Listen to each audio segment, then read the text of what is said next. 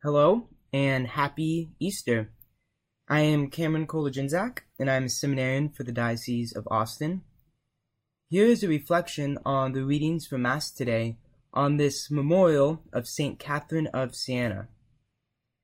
The Gospel today is from John chapter 6, which is known as the Bread of Life discourse, because it is where Christ literally defines for us what the bread of life is and what its effects are. For us Catholics, the Eucharist is really and truly the body and blood, soul and divinity of Christ Himself.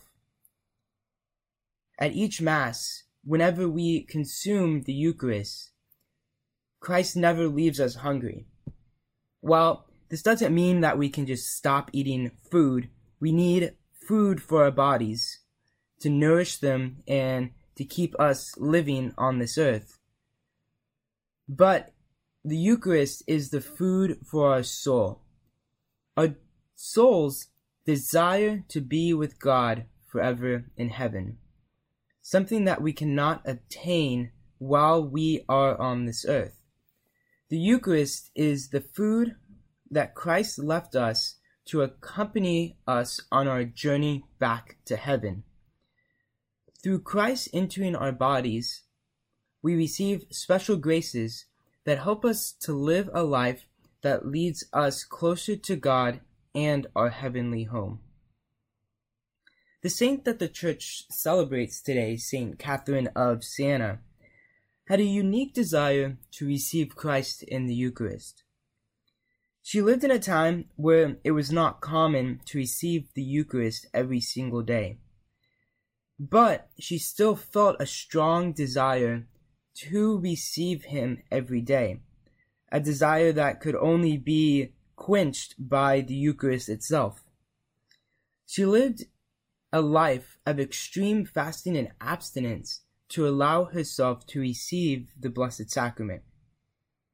Many times, even priests that she knew and other sisters in her community would tell her to stop her extreme fasting because it was harming her physically, but she still wanted to receive the Eucharist every day.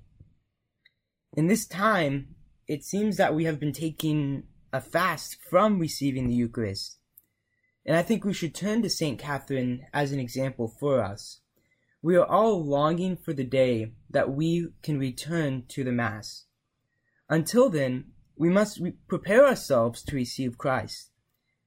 It doesn't necessarily mean radical fasting and abstinence. It is still Easter, a season of rejoicing. But we should come back to the Eucharist, ready to receive all the graces and gifts that God is wanting to give us. It will truly be a great day of rejoicing when we can all return together and worship God as He has asked us to worship. But it'll be even more joyful if we know that we've prepared our hearts and our souls ready for that day. So let us ask the intercession of St. Catherine of Siena. Let us ask her to give us a great desire for the Eucharist as she had a great desire for it.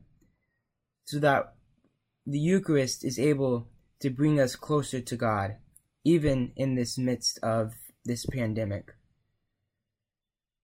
I thank you for joining me for this reflection. Um, please know that all the seminarians of the Diocese of Austin are praying for you and your families during this time and please share this with anybody who may benefit from it. Thank you, and God bless.